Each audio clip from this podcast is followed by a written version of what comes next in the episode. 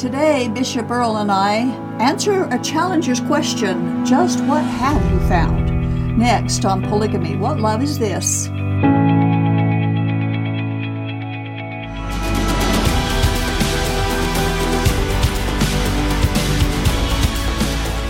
A, few weeks ago, uh, my co host, Earl Erskine, thank you for, Hello. for helping out in our show. Uh, Earl was asked a question by someone um, who kind of got a little bit perturbed because he kept talking about what was wrong with Mormonism. And he says, Well, just what have you found as a Mormon no more? So we'll let Earl explain the situation. Yeah, actually, Doris, it was um, kind of a what you call, I guess, the good news, bad news. You know, There- it's easy to keep talking about the bad news, uh, the Joseph Smith and the Book of Mormon and the Book of Abraham and polygamy and polyandry, where Joseph Smith married other men's wives, and uh, really the bad news. But the question came back to me. Well, why don't you ever talk about the good stuff, or Yeah. what have you? What is it that you've learned, or what what have you? What did you find out? So I kind of took it upon myself, and we talked about it, and thought maybe this would be an interesting uh, Be a good topic, co- for a show. for a show because we may have a lot of viewers who are thinking the same thing. Yeah, You know, you- perhaps, you, talk about everything that's wrong with Yeah. with Mormonism, but Is there anything positive that's come out of your your journey? And and and and and, and why we do what we do, what Yeah. compels us to do Yeah, this, and you doing the ex-Mormon files and so on. Yeah. Why we decided to embrace biblical Christianity uh, in, and reject Mormonism. Yeah, Because there certainly has to be a good reason for us to do that. Not a good reason based on what we left behind, but a good reason based on what we found. yeah, So we wanted to share with our viewers what we have found. And of course, it's going to be very difficult. There's so many phenomenal things that I found. We won't be able to cover everything as much as we'd like to. We can't, but this is a good place to start. yeah. I So why don't you begin? Well, my first one actually, and I, I, I've kind of taken a cue from this book that I really enjoy, starting at the finish line by John Wallace. Just Mm-hmm. An excellent book. book. Yeah. But what impressed me the most is the very first thing that he did, and I thought maybe I'd start with this, is that one of the things that I learned coming out of Mormonism is that I could actually trust the Bible. No, awesome. Who knew that? Yeah. For 65 years, I was indoctrinated with the idea of the eighth article of faith that the Bible, we believe the Bible to be the Word of God as far as it's translated correctly, and we also believe the Book of Mormon to be the Word of God. So, as far as it's translated correctly, and so it was always just kind of assumed, uh, kind of without always being said, but you really can't trust the Bible. And we cherry picked scriptures mm-hmm. in the Bible that kind of supported Mormonism. I've since gone through those missionary scriptures and kind of put them in context, and I've learned a lot that way. I'll bet you But have. let me read a little bit. This is part of the indoctrination again, and I, I've read the Book of Mormon about 30 times or more. And so this is from 1 Nephi chapter 13, verse 24 and 26. When it, the Bible, proceeded forth from the mouth of a Jew, it contained the fullness of the gospel of the Lord, of whom the twelve apostles bear record. Thou seest the formation of that great and abominable church, which is most abominable above all other churches. For behold, they have taken away from the gospel of the Lamb many parts which are plain and precious, and also many covenants of the Lord have they taken away.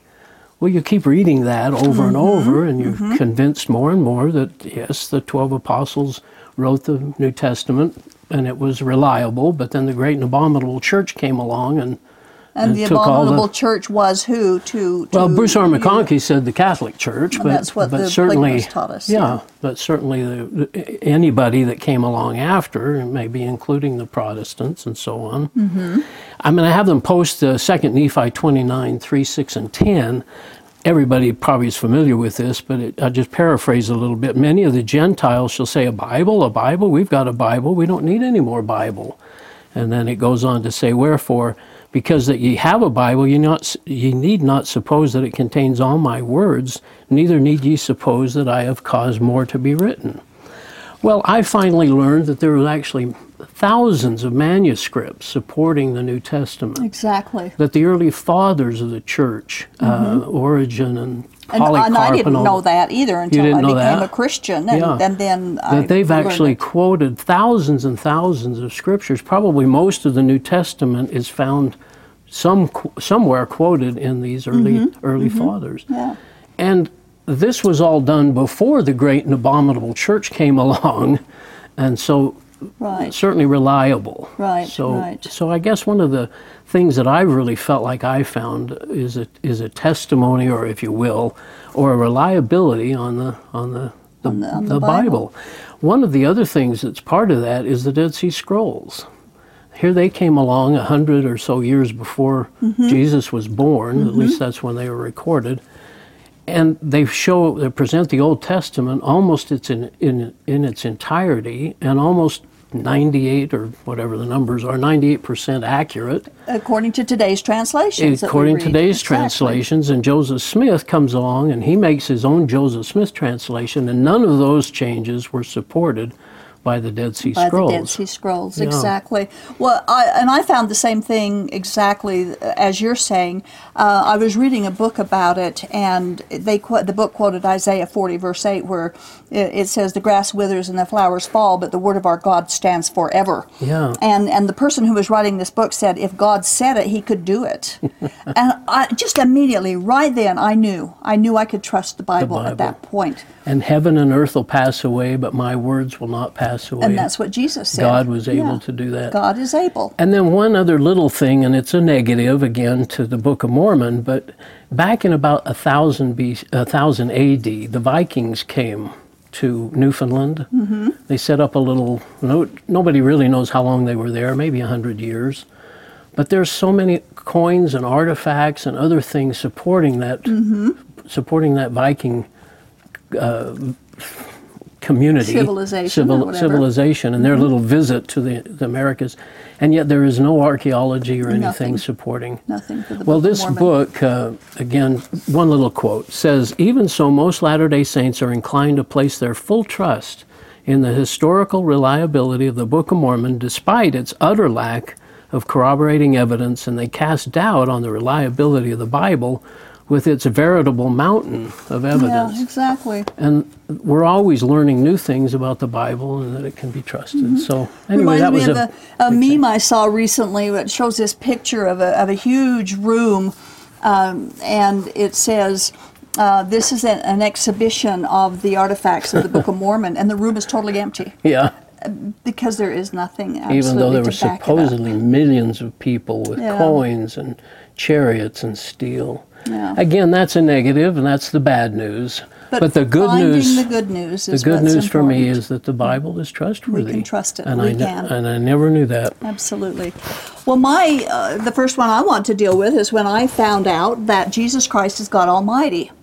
That Oh, he's, really? that he's the only God now and forever, ever has been, ever will be, and not just of this planet, which is what they teach. Oh, he's God of this planet, but there's Right. gods for other planets. He's God of every planet, everywhere, and anywhere. God of His creation which of course means the negative part jesus is not the devil's brother uh, uh, jesus is lucifer's creator because he's god the creator uh, of course lucifer was created as a beautiful and a good angel who rebelled and then fell um, but i've been asked the question um, by different people well just who has the religious authority in your church you know because they're big Yeah. on authority Right. well, uh, the only thing I can answer is Jesus does. He's God. He's he's God, the authority of God. So of course Jesus has the authority, and we follow His word.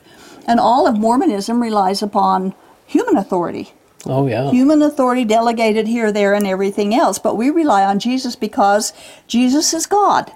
Emmanuel, which means God with us. And the scripture that backs up the meaning of Emmanuel is in Matthew it's from the Old Testament, by the way, but Matthew 1 21 through 23 says, She will give birth to a son, and you are to give him the name Jesus, because he will save his people from their sins. All this took place to fulfill what the Lord had said through the prophet The virgin will be with child and will give birth to a son, and they will call him Emmanuel, which means God. God with, us. So we know what Emmanuel means because we're told what it means. So Jesus Christ is the only God.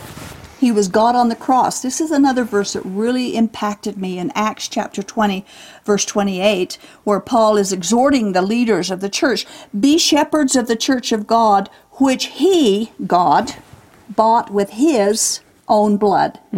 Well, who's on the cross? Yeah. Jesus. Jesus Christ is obviously God who bought his church with his own blood. So God on the cross really impacted me, it deeply impacted me because I'd been intimidated with threats of hell and damnation and polygamous leaders who never taught the grace of God or the love of God. Uh, but we see from that that he loved us so much. God loved Yeah. us so much that he came. became the man Jesus and died on the cross for my sins. And those are things we just aren't taught in in detail, or, or that concept is just not presented. It's, it's rejected. yeah. Every every Mormon or polygamist that I've talked to rejects the biblical concept of Jesus Christ being God Almighty. He's just one of many. Yeah, he's just our elder brother. Uh huh. Yeah. So that's what I Not so found. special. That's yeah. what I found. Well, that's and a I neat just- one. Well, you mentioned Paul, and that was my number two, is trusting Paul. First of all, I trusted the Bible, and uh, and then all of a sudden I started thinking, well, now wait a minute, this Paul was called to be the apostle to the Gentiles. And I have a scripture. It says this uh, in Acts 9, 15, 16, after after the road to Damascus, the Lord comes to Ananias and he says, Go thy way, uh, talking to Ananias about Paul, for he is a chosen vessel unto me to bear my name before the Gentiles and kings and the children of Israel, for I will show him how great things he must suffer for my, name's sake. And um, it just, uh, I started studying Paul and what he had written, and having now trusting being said and feeling like I could trust it, then I started learning what Paul talked about. Yeah. And, and he mentions in 1 Corinthians 15 1 through 4 what the gospel What, is. what the gospel really is. He says, Moreover, brethren, I declare unto you the gospel which I preached unto you. Well, it was interesting that this is, I mean, Paul's teaching the gospel, and which you've also received and wherein ye stand, by which also ye are saved, if ye keep in memory what I preached unto you, unless you believed in vain. For I delivered unto you first of all that which I also received, how that Christ died for our sins, according to the Scriptures, and that he was buried, and that he rose again the third day.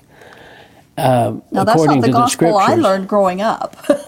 that's not even Well, the no, and gospel. I, you know, I'd like to actually ask even more Mormons or more LDS people, what do you think the gospel is? And I, I'm trying to think back to myself. If I had asked myself that question, what was the gospel? And I, I'm not sure that I what I would come up with. I, I'm sure it'd be a combination of families are forever and the Book of Mormon and the Temple. So it would be the doctrine the and all of their stacks of books. Yeah, the priesthood and those kinds of things. That's the gospel, isn't it? well, apparently it isn't because here's what uh, Galatians 1 6 through 9 says, and Paul's writing this. I marvel that you're so soon removed from him that called you into the grace of Christ unto another gospel, which is not another, but there be some that trouble you and would pervert the gospel of Christ. But though we or an angel from heaven preach any other gospel unto you than that which we have preached, let him be accursed. As we said before, so I so say I now again, if any man preach any other gospel unto that unto you that ye have received, let him be accursed. Well, he's already told us that the gospel is the death, burial, and resurrection of Jesus Christ For us. for us. Mm-hmm. And so uh, now So he's when I first- telling anything else added to Anything that's else. wrong. And when I first read those verses in Galatians, the first thing that popped to my mind was Angel Moroni, you know, and the angel that came if to Joseph Smith. Yeah, Yeah. let him be accursed. So I thought, well, the gospel's cursed. the angel is accursed for Yeah. whatever, and the people that believe it and follow it are also cursed. Yeah, And I think the sad thing is, is the Mormons spend so little time studying Paul. And when they do, it's very selective. It's more Mm-hmm. topic driven rather than un- really understanding what he presented. Right. And, And, I've talked to a few people in from Mormonism who, uh, a couple of returned missionaries, I think of specifically, who said Paul was arrogant and that he just liked to, you know, parade himself around and think that he was somebody greater than he really was. But that is not who Paul No. is at all. No, he. I, I think he felt like he needed to defend himself sometimes as Uh-huh. being an apostle, but he certainly. Uh, anyway, so that Yeah. was that was my number two. And, is and I think that's trusting very Paul. important because Paul wrote most of the New Testament. Yeah, I so wrote a that lot of is it. important to Yeah. know. Well, my second one is uh, in Mormonism, um, and that would be both the polygamy group and the the LDS Church, that the, their group or their church or whatever it is is the mediator between us and God. That we need to Oh. have them between us And their authority. and all of their authority Yeah. that goes with it. And so when I found out that we go directly uh, to Jesus, or to God through Jesus, He's the only mediator. We don't need a bishop. We don't need a, a leader. We don't need somebody to re, to to confess and then repent. Uh, or be told how to repent, or what we had to do to repent. We don't need any of Just that. that All we have is Jesus. yeah. And one of the beautiful things about having Jesus as our mediator is he's kind, he knows everything, he's forgiving, uh, he's faithful, and he's confidential. he doesn't blab anything to That's anybody true. about us. And so we can go to him knowing that, that he can help us in our time of need. And he's promised never to let us go. this was one of the special things about having Jesus is um, that he hangs on to me. John chapter 6, verse 37, uh, Jesus said, All that the Father gives me shall come to me, and him that come to me I will in no wise cast out. So there's no love court, uh, no repentance meetings or excommunication uh, sessions or private interviews with the leader or the bishop or whomever else. Um, Jesus does not excommunicate us from himself. No. And once we've truly received him into our hearts and our lives, we are his forever and ever and ever. And there's such joy in that. Such wonder, freedom joy. and and uh, Yeah. a peace of mind. Absolute peace Yeah. of mind. Yes. I love that. Yeah, that's neat. Well, my third one kind of ties in with what we've talked about already. I question what did Jesus and Paul actually say in the New Testament. Uh, I got a red letter Bible, and this was before I even left the church. But I, I searched around. I went to our library in the church and asked the librarian and looked through books and stuff to find a red letter edition of the Bible because I know the church used to hmm. used to have them, or at least I'd seen them before. Finally, found one on Tuesday morning. Oh, found a red letter Bible. My word. And all I did was I didn't read anything but the red words. I wanted to find out what was important to Jesus, what he hmm. said and what he didn't say. wow. And then I did the same with Paul, basically. But I found out Jesus didn't talk about a lot of things. He didn't talk about families are forever, Right. or three degrees of glory, or Right. baptism for the dead. Uh, he talked about himself actually quite a bit. I- Presenting who he is. and this is these are all from John. I am the this isn't on the screen, but I am the bread of life. He that cometh to me shall never hunger, but and he that believeth on me shall never thirst. I am the light of the world. I am the door of the sheep. I am the good shepherd. I am the resurrection and the life. I am the way, the truth, and the life, and I am the true vine. And it just struck me how um, what Jesus actually talked about and what Paul talked about. Again, nothing about uh, Polygamy. priesthood, polygamy, all those authority kind of things, and Right. and and then the, another thing that kind of uh, maybe again a negative, but the Book of Mormon doesn't contain any of three degrees of That's glory or baptism for the dead. Totally silent on that. Mm-hmm. And you just in Mormonism, I I think my concept was the four scriptures that we had, the four standard works they're called we just I just kind of put them on the same level. So when anything got talked about, I figured, okay, the Doctrine and Covenants doctrine was the same as the Bible and the Book of Mormon and the Pearl of Great Price. They kind of all were on equal footing. But when you pulled the Bible out and first of all trust it, mm-hmm. and then realize what they talked about and what they didn't talk about, it was very revealing. Very interesting. Yeah. A- And it's another interesting thing is so many people try to teach or validate their teaching by using what the Bible doesn't say as their basis, and we can't do that. Oh, yeah. There's a lot of things the Bible doesn't say. That's right. Well, the it, the New Testament doesn't say thou shalt not commit polygamy, uh, and so it's okay to live polygamy because it doesn't. And you can't do Right. that either. That's not the way God. That's not the, His purpose for His word is Yeah. based on what He doesn't say. So yeah, that was uh, that was pretty revealing to me that uh, to find out what Jesus Mm-hmm. Yeah. talked about and what he thought. And if if families were forever, And that say. was important. I think he would have mentioned it, or temple ordinances and all that kind of stuff. Temple marriage, yeah, and all That that. was that was big. Well, my next one is the promise of eternal life without works. That was a big, Oh, boy. big for me. And I think our next Work your way to heaven. working our way to heaven. Of course, polygamy was a huge part of it, and you had to be part of the polygamy group. Uh, it was part of your works. But Jesus said in John six twenty nine, the work of God is this: to believe in the one He has sent. Works. We want to know what works. This is it. And that was their question to Jesus. What Yeah. works does God require? And this do? is it to believe. Yeah. Now, this is a heart trust relying upon belief. It's not like believing the sun's going to come up tomorrow. That belief, word definition is different than that. It's more deeply ingrained in our lives will change according to what we believe, and we believe in Jesus. And Jesus is a gift Yeah. a gift from God, and He's the Savior. I think the big thing with this is the Savior saves, and He knows what it takes to get us saved. He knows that. Uh, we don't get to add to it because, and and since He knows what saves us, He, like you said, He talks about Himself because He's the Savior. In John 10, 28 through 29, He said, I give them eternal life. Notice the word give and they shall never perish. Notice the word never. And no one can snatch them out of my hand. My Father who has given them to me is greater than all, and no one can snatch them out of my Father's hand. So when you read this, realizing that Jesus is God and the Father is God, we're held securely in the two hands of God, and no one can snatch us out of Him. It's eternal, and it's a gift. We're safe without a church, without a church authority, without any self righteousness. And one thing that, that people don't realize is God will never judge us on our self righteousness. Yeah. Never. Yeah.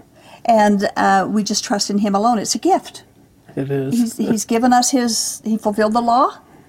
He's given us His righteousness. yeah. And so we stand before God in Christ's righteousness. Yeah, that was a concept I didn't really understand. And my next one kind of ties in with that on talking about grace.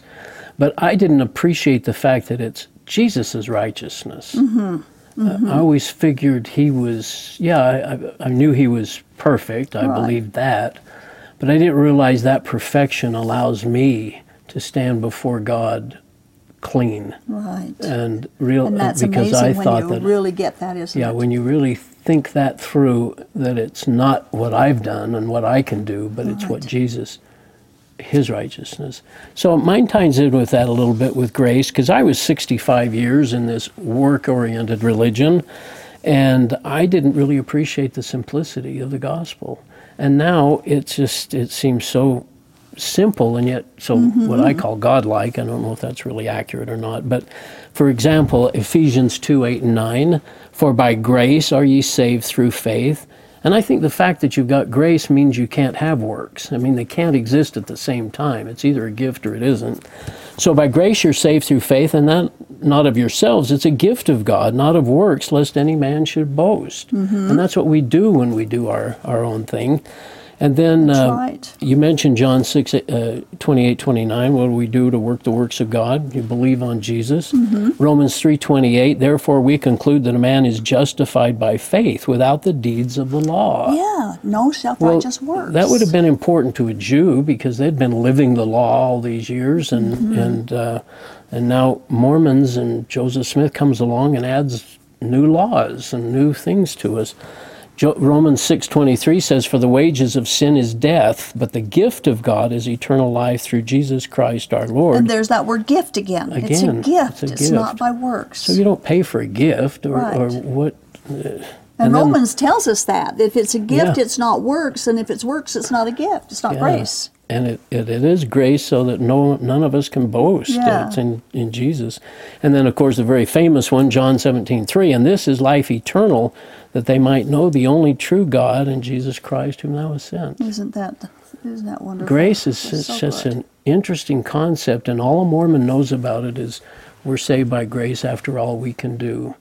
And mm. those are totally that invalidates grace. impossible. Yeah. They're impossible to be together. Yeah, it can't be. It's Yeah. not. Not at all.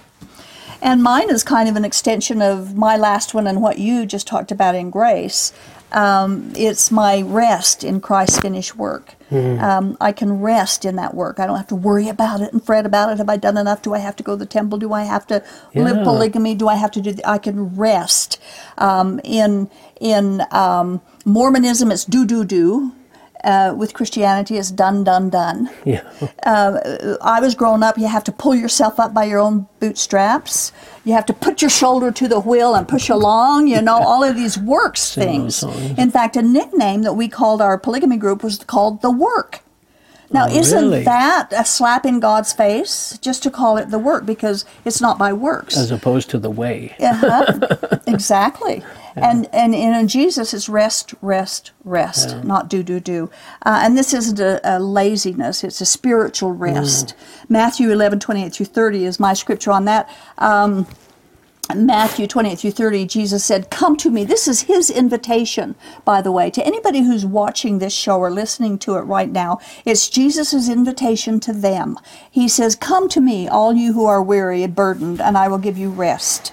Take my yoke upon you and learn from me, for I am gentle and humble in heart, and you will find rest for your souls. For my yoke is easy and my burden is light. Now, rest for your souls is a rest, a spiritual rest. Yeah. It isn't a laziness, it's a spiritual rest, and that's his promise because our works are done Yeah. when when we do that. And so Jesus is the fulfillment of his rest, and there's a huge difference in working for our salvation and working to earn salvation. Yeah, and let That's me what I found. Oh, okay, and my last one is about the cross. And a quick little story, if we've got enough time. Um, I get out of the shower one morning, and after 65 years of getting out of the shower, I used to always put my garments on, the very first thing. Well, this one morning I was thinking about, oh, I used to put my garments on. And then I started thinking, you know, it's funny, the garments is a reflection of what I've done, what I've earned. I've gone through the temple, I've paid my tithing, I've endured to the end I'm so far. I'm worthy. Uh, I have my temple recommend, and I've done all the things I'm supposed to be doing, being a good, faithful Mormon.